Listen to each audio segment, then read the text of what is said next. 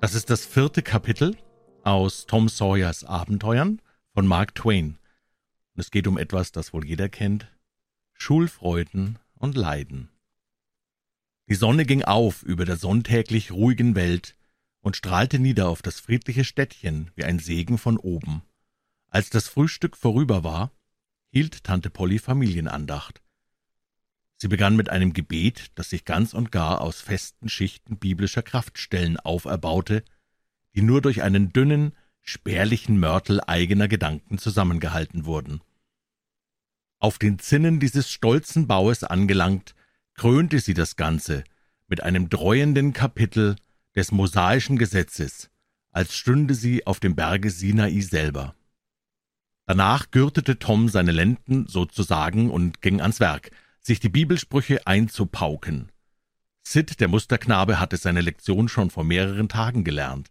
Tom warf sich mit ganzer Energie auf die Erlernung von fünf Versen und wählte dieselben aus der Bergpredigt, da er keine kürzeren finden konnte.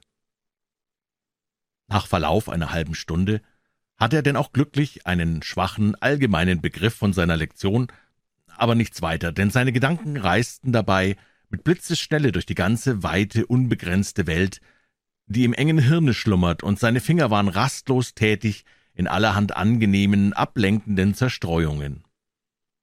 Endlich erbarmte sich Bäschen Mary seiner und nahm das Buch, um ihn zu überhören, während er sich durch die Sprüche verhüllenden Nebel mühsam seinen Weg zu bahnen suchte.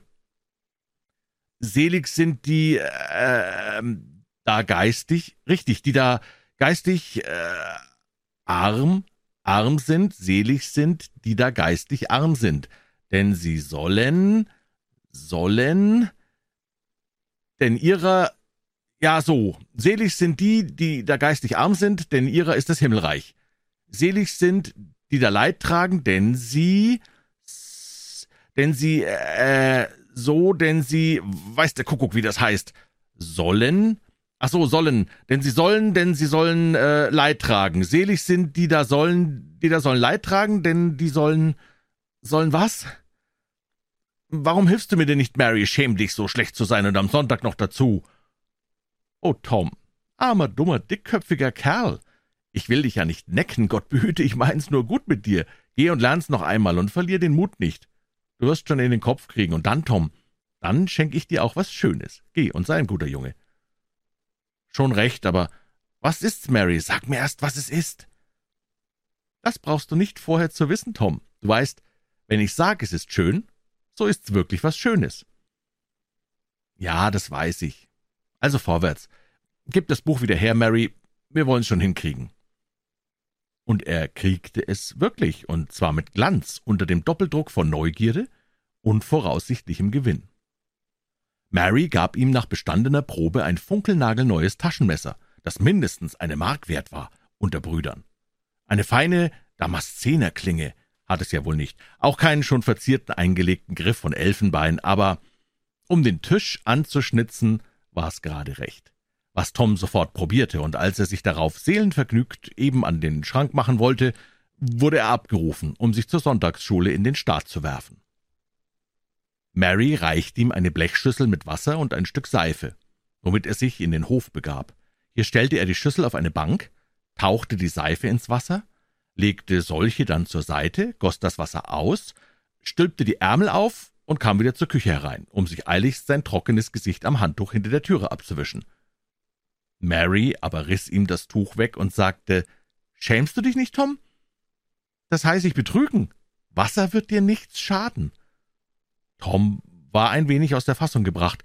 Die Schüssel wurde wieder gefüllt, und diesmal stand er eine kleine Weile davor, um sich Mut zu machen, schöpfte dann tief Atem und begann das große Werk der wöchentlichen Reinigung. Wie er nun zum zweiten Mal die Küche betrat, sich mit krampfhaft geschlossenen Augen und ausgestreckten Händen nach dem Tuche hintastend, bewiesen Seifenschaum und Wasser, die von seinem Antlitz niederströmten, seine Ehrlichkeit glänzend. Als er dann aber hinter dem Tuche hervortauchte war die schwere Prozedur noch nicht zur Zufriedenheit ausgefallen. Das reine Gebiet erstreckte sich nur bis zum Rande der Kinnlade, wo es ein Ende hatte, gleich einer Maske. Außerhalb dieser Linie zeigte sich die ganze Partie um Hals und Ohren in unberührt schwärzlichem Zustand. Nun legte Mary Hand an, und als sie fertig war, bot Tom das Bild eines reinlichen, ehrlichen Christenmenschen ohne Unterschied der Farbe. Sein feuchtes Haar war schön gebürstet, und die sonst so widerspenstigen Locken kräuselten sich in ordentlich rührender Ergebung. Diese Locken waren Toms Qual. Er hielt sie für weibisch, schämte sich ihrer und tat sein Möglichstes, sie mit Hilfe von Fett und Wasser fest am Kopfe anzukleben. Dass ihm dies nur teilweise und unbefriedigend gelang, erfüllte sein Herz mit Bitternis. Jetzt holte Mary seinen Sonntagsanzug, den er während zweier Jahre nur an diesem geheiligten Tage getragen. Man sprach davon einfach nur als von den anderen Kleidern. Und daraus lässt sich leicht auf den Umfang von Toms Garderobe schließen, als er sich dann hineingestreckt in diese anderen Kleider, legte Mary die letzte verbessernde Hand an, knöpfte die Jacke zu, zog ihm den riesigen weißen Kragen an, bürstete ihn aus und krönte das Ganze mit einem braunen, gelb gefleckten Strohhut.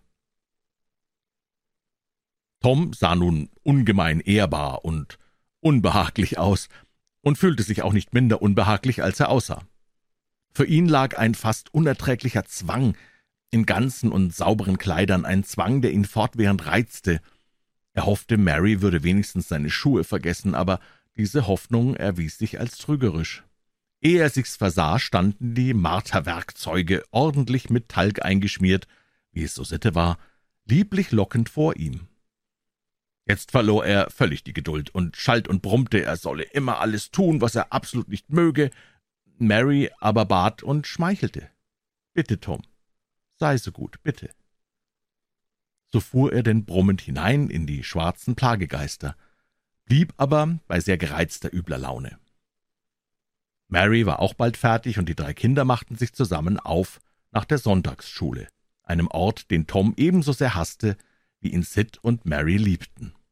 Die Sonntagsschule dauerte von neun bis halb elf. Danach kam noch der Gottesdienst. Bei diesen blieben immer zwei unserer kleinen Freunde freiwillig zugegen, der dritte auch, aber ihn lockte etwas anderes als die Predigt. Die Kirche selbst war klein und schmucklos. Sie mochte in ihren geraden, hochlehnigen Bänken vielleicht dreihundert Menschen fassen. An der Tür zögerte Tom und ließ die anderen vorgehen, während er einen sonntäglich herausgeputzten Kameraden anredete. »Sag mal, Bill, hast du einen gelben Zettel?« »Ja.« was willst du dafür haben? Was gibst du mir? Ein Stück Süßholz und einen Angelhaken. Zeig mal her. Tom zeigte her, Bill prüfte und fand das Gebotene des Zettels wert. So tauschten sie das Eigentum. Danach handelte Tom noch drei rote und zwei blaue Zettel gegen einige ähnliche kostbare Artikel ein. Zehn, fünfzehn Minuten lang fuhr er in dieser Beschäftigung fort, jagte allen möglichen jungen Zettel in allen möglichen Farben ab, und hatte nach Verlauf dieser Zeit eine recht stattliche Anzahl zusammen, die er schmunzelnd in die Tasche schob. Nun endlich betrat er inmitten eines Schwarms sonntäglich gesäuberter, aber etwas geräuschvoller Jungen und Mädchen die Kirche, setzte sich auf seinen Platz und begann sofort mit dem ersten besten Streit. Der Lehrer, ein ernster, gutmütig aussehender Herr, trat dazwischen, wandte dann aber für einen Moment den Rücken, was Tom sofort dazu benutzte, einem Jungen auf der vorderen Bank in die Haare zu fahren und einem anderen mit einer Nadel in den Arm zu stechen. Der Getroffene fuhr darauf mit einem zornigen Autsch herum, was ihm, da Tom mit Unschuldsmiene in sein Buch starrte, einen ganz strengen Verweis des Lehrers zuzog.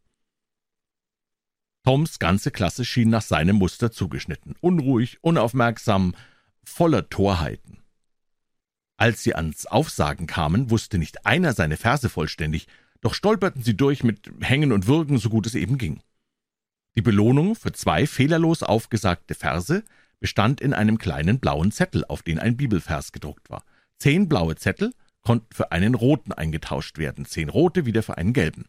Für zehn gelbe erhielt man dann vom Herrn Vikar eine kleine, sehr einfach gebundene Bibel, die unter Brüdern vielleicht 40 Cent wert war. Wer unter meinen Lesern besäße wohl den Fleiß und die Ausdauer, 2000 Bibelverse auswendig zu lernen, und wenn man ihm eine Prachtbibel von Dors böte? Und doch hatte sich Mary zwei solcher Bibeln erobert. Es war die geduldige, mühsame Arbeit zweier Jahre. Nur die älteren, vernünftigen und ernsten Schüler brachten es fertig, ihre Zettel zu sammeln und dieses langwierige und langweilige Werk so lange durchzuführen, bis sie eine Bibel erhalten konnten. Eben durch dies mühsame Erringen aber wurde die Auslieferung des Hohen Preises jedes Mal zu einer feierlichen, denkwürdigen Begebenheit. Der also Gefeierte erschien so groß und erhaben an einem solchen Ehrentage, dass sich beim Anblick seiner Größe in der Brust jeglichen Zuschauers ein heiliger Eifer und Ehrgeiz entzündete, der oftmals sogar viele Wochen anhielt. Auch Toms glühendster Wunsch war es, einmal auf diese Weise ausgezeichnet zu werden, nicht der Bibel halber, bewahre. Ihm ging's um die Ehre und den Ruhm, den Glanz, der die ganze Zeremonie umstrahlte. Nun trat der Herr Vikar, der die Sonntagsschule leitete, vor, ein kleines Testament zugeklappt in der Hand haltend, zwischen dessen Blättern sich der eine Zeigefinger barg und bat um Aufmerksamkeit. Wenn ein Sonntagsschulvikar seine herkömmliche kleine Ansprache hält, so ist ihm ein Testament in der Hand so notwendig wie das unvermeidliche Notenblatt dem Sänger, der das Podium betritt, um das Konzertpublikum mit einem Solo zu beglücken. Das Warum bleibt freilich ein Rätsel, denn weder Testament noch Notenblatt wird von dem betreffenden Dulder je eines Blickes gewürdigt werden. Dieser Herr Vikar nun war eine etwas schmächtige, überschlanke Figur, von etwa 25 Jahren, mit sandgelbem Boxbart und sandgelben Haaren. Seine Miene war ernst und feierlich, war auch der Ton seiner Stimme, als er nach dem Muster der gewöhnlichen Sonntagsschulredner begann. Jetzt, Kinder, passt auf, setzt euch alle so gerade und ruhig wie ihr könnt und hört mir einmal ein paar Minuten lang recht aufmerksam zu. Ja, so ist's recht. So müssen's gute kleine Knaben und Mädchen machen. Da sehe ich noch ein kleines Mädchen, das zum Fenster hinausguckt. Kleine, du denkst wohl, ich sie dort auf dem Baum und woll den kleinen Vöglein da draußen etwas von unserem lieben Heiland erzählen, was? Unterdrücktes Kichern. Zuerst also möchte ich euch sagen, wie wohl es mir tut, so viele saubere, frohe kleine Gesichter an einem Ort wie diesem versammelt zu sehen, an dem sie lernen sollen, gut und brav zu sein und das Rechte zu tun. Und so weiter und so fort. Den Rest der Rede zu verzeichnen ist nicht nötig, Sie hielt sich ganz an bekannte Muster, die jeder von uns schon tausendfältig gehört hat. Das letzte Drittel der rednerischen Leistung wurde etwas gestört durch Wiederaufnahme der Püffe und Stöße und anderen Zeitvertreibs unter den schwarzen Schafen der kleinen Gemeinde. Ein Raunen und Flüstern begann, das sich mehr und mehr ausbreitete, ja selbst die Grundfesten solch unerschütterlicher Felsen wie Sid und Mary zu umspielen versuchte. Mit dem Schluss andeutenden Sinken des Tons in des Redners Stimme ließ auch das Summen nach, und der Schluss selbst wurde mit dem Ausbruch allgemeinsten dankbaren Schweigens begrüßt. Ein großer Teil der Unruhe war durch einen ebenso erstaunlichen als seltenen Zwischenfall verursacht worden. Es waren Fremde gekommen. Der Bürgermeister erschien begleitet von zwei Herren, einem alten, schwächlich aussehenden und einem jüngeren, stattlichen mit schon stark ergrauten Haaren. Voran ging eine Dame, offenbar die Frau des Letzteren, die ein Mädchen an der Hand führte. Tom war bis dahin rastlos und unruhig gewesen, er hatte Gewissensbisse und konnte Annie Lawrence nicht ansehen, deren Auge mit liebendem Blick das seine suchte. Als er nun aber die Kleine erscheinen sah, fühlte er sich wie trunken vor Wonne. Im nächsten Augenblick begann er mit Macht, sich zu zeigen. Puffte seine Nachbarn, riss sie an den Haaren, schnitt Gesichter, kurz bediente sich aller jener Künste, die imstande sind, ein kleines Schulmädchenherz zu bezaubern und ihm Beifall abzugewinnen. Seiner Wonne wurde nur ein Dämpfer aufgesetzt durch den Gedanken an die Demütigung, welche er in jenes Engels Garten hatte erdulden müssen, aber die Erinnerung hieran war doch nur in den Sand verzeichnet, denn schon jetzt die hochgehenden Wogen des Glücks, die seine Seele überfluteten, wegzuschwemmen begannen. Den Fremden wurde der beste Ehrenplatz angewiesen, und als des Vikars Rede zu Ende war, stellte sich heraus, wer sie seien. Der stattliche, ergraute Herr in mittleren Jahren entpuppte sich als eine große Persönlichkeit. Er war nichts mehr und nichts weniger als der oberste Richter des Kreises, das erhabenste Produkt der Schöpfung, das die Kinder je geschaut, und sie sannen darüber nach, aus welchem Stoff der wohl gemacht sein möge. Halb sehnten sie sich danach, seine Donnerstimme zu vernehmen, und halb fürchteten sie sich davor. Er war aus Konstantinopel, zwölf Meilen flussabwärts, also ein weitgereister Mann, der die Welt kannte. Was der wohl alles schon gesehen hatte, am Ende gar Washington und, und das Weiße Haus, das sich die Kinder wie eine blendende, leuchtende, flimmernde Masse von Eis und Schnee vorstellten, so weiß und so glänzend. Die durch solche Gedanken erweckte ehrfurchtsvolle Scheu prägte sich in dem atemlosen Schweigen, in den großen, runden, erstaunt rein starrenden Augen aus. Das also war der große, gewaltige Kreisrichter Thatcher, der Bruder ihres eigenen Bürgermeisters, der Onkel von Willie Thatcher, der da eben vortrat aus ihren Reihen und dem großen Mann die Hand bot, als sei das nichts. Hätte Willie gewusst, was das Flüstern bedeutete, das sich erhob, es hätte ihm wie Sphärenmusik in den Ohren geklungen. »Sieh doch, Jim, Tom, sieh doch, er geht ja wahrhaftig hin und gibt ihm die Hand.« Und der schüttelt sie. Weiß Gott, ich gab drei Steinkugeln drum, wenn ich der Willi wäre. Der Vikar begann sich nun zu zeigen, rannte hierhin, dorthin, erteilte Befehl, Lob, Tadel, wie es gerade kam, und wo er nur irgendwas anbringen konnte. Der Bücherausteiler zeigte sich in übermäßigem Wichtigtum und Amtseifer, indem er mit den Armen voller Bücher hin und her rannte. Die jungen Damen, welche die verschiedenen Klassen unterrichteten, wollten gleichfalls nicht zurückbleiben. Süß lächelnd neigten sie sich über kleine Schülerinnen, die sie kurz zuvor gescholten, hoben lieblich drohende Fingerlein gegen schlimme kleine Jungen und streichelten andere zärtlich und milde.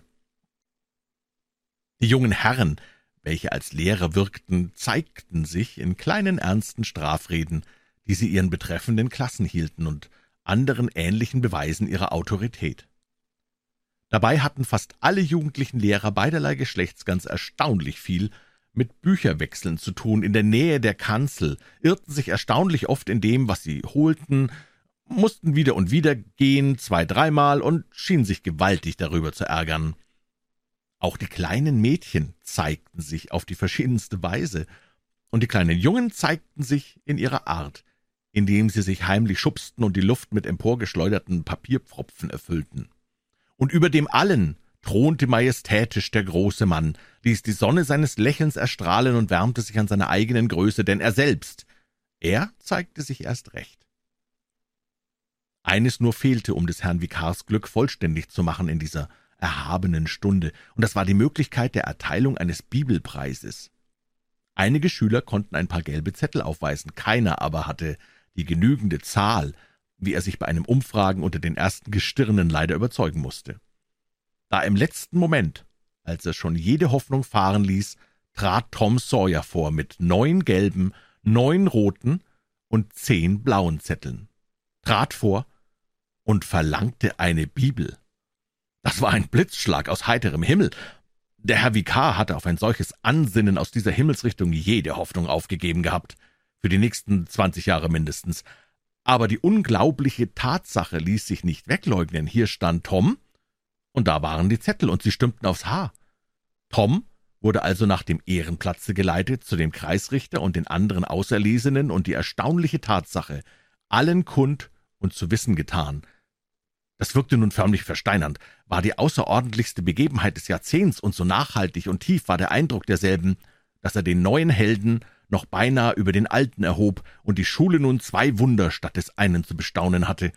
Die Jungen verzehrten sich in Neid, zumindest aber diejenigen, die sich nun zu spät klarmachten, dass sie selbst zu diesem verhassten Ruhme beigetragen, indem sie ihre Zettel an Tom verhandelten für die Reichtümer, die er durch zeitweilige Ablassung seiner Tünchungsprivilegien aufgerafft.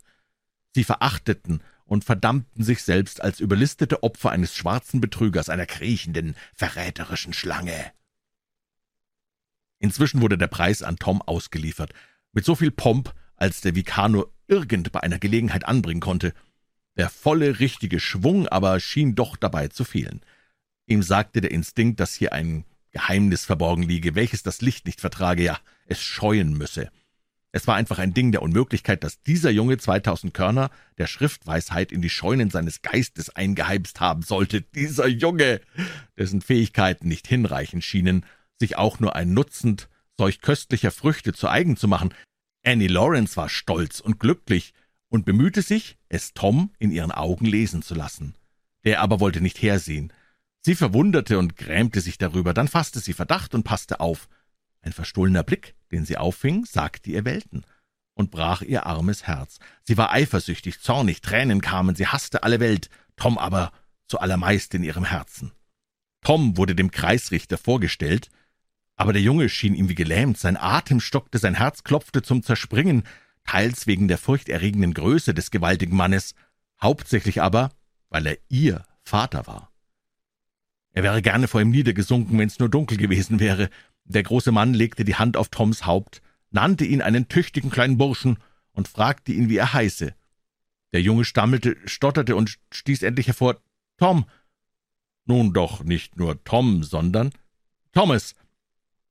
So ist's recht. Ich dachte mir wohl, es gehöre noch etwas dazu.